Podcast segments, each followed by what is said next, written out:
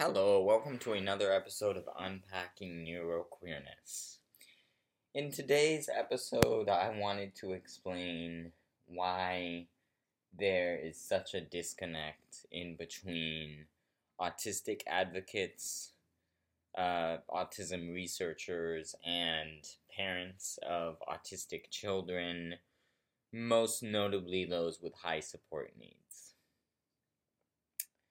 So, the thing is, we live in a society that is not kind to people that have disabilities. Any kind of disability, a developmental disability, a physical disability, an intellectual disability, apraxia of speech, perhaps, any kind of disability. And a lot of these disabilities that, um, you know, impaired disabilities such as impaired neuromotor function, sensory processing disorder, executive dysfunction, and among uh, apraxia of speech, among others, are disabilities that are very common in autistic people. I myself have several of those disabilities I just listed. And it's understandable. See, what people need to understand, the second thing people need to understand, especially researchers, neurotypicals, researchers and neurotypical parents. Autism, the the word spectrum gets misinterpreted a lot.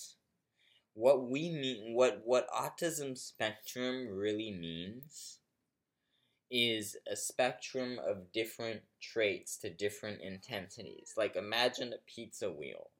Um, different traits such as executive dysfunction such as sensory differences such as hyperfocus such as literal thinking so different traits some disabling some positive to different intensities for each person, and the intensity of these traits can vary throughout just one single day, for instance. So, unfortunately, a lot of people don't understand that the spectrum is really uh, a wheel of traits, and, and they end up thinking of the spectrum as like a linear spectrum uh, and the reality is, it is not linear. But a lot of people, even um, people that have autistic family members or that work with autistic people, insist on treating the spectrum as if it were linear, saying things such as mild autism and severe autism.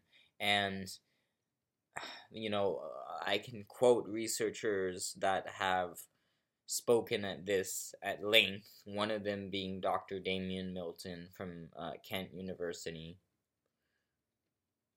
And he explains that there's no, and him and many others that write about this explain that there's no such thing as mild autism or severe autism. It's really different traits to different intensities.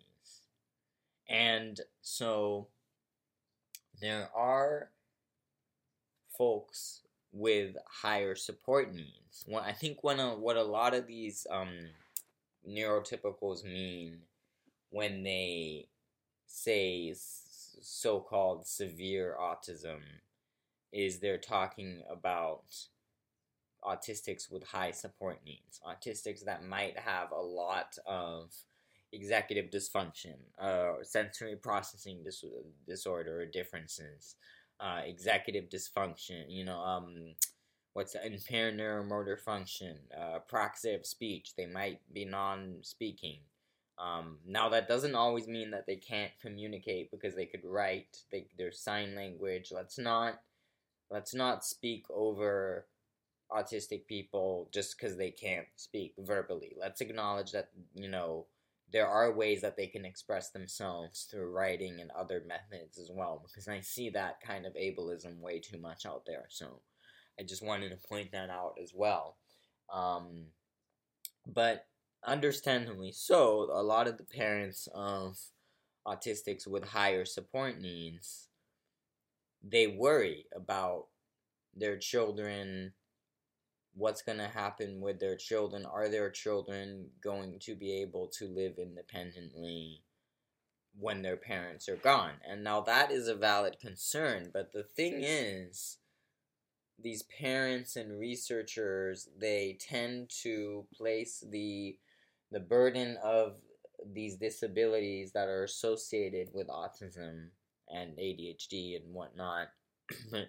Speaking mainly of autism in this episode, they they put the burden of those disabilities on the disabled people themselves or on the families. You know, the, the society places the burden of disability on disabled people and their families instead of properly accommodating disabled people. And and this isn't to say that if disabled people were properly accepted and accommodated by society that all the problems related to our disability would go away because they certainly wouldn't.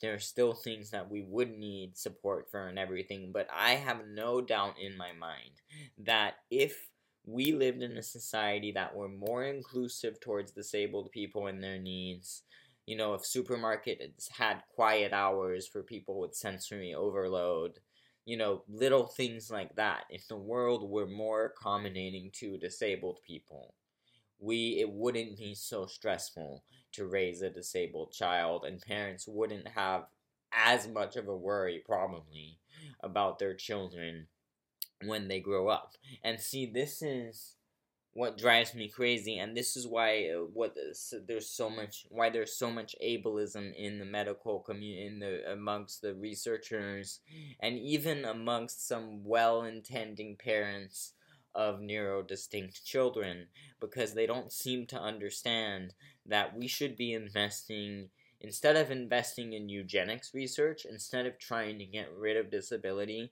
and disabled people we need to be investing in how do we, in research geared towards how do we better accommodate and support disabled individuals based on how they want to be supported, not based on what narrow normative molds society has decided they need to fit, but based on how do they want to be supported, how do they need to be supported, what what are the best ways to support them that will make them thrive. That is what researchers need to be focusing on. Not, oh, how early can it be detected? Oh, epidemic. Oh, how can we eliminate autism? It's not about eliminating disability, guys. It's not about eliminating a, a, a, a certain whole community from the earth. It's about understanding how do we accommodate these folks? How do we support them? how do we set up a system where they can lead full, healthy lives and parents don't need to worry about what's going to happen when they're gone? So, that's the point I wanted to make today. Um, I hope this episode was helpful for you. Thank you for listening if you stayed till the end, and I'll see you next time.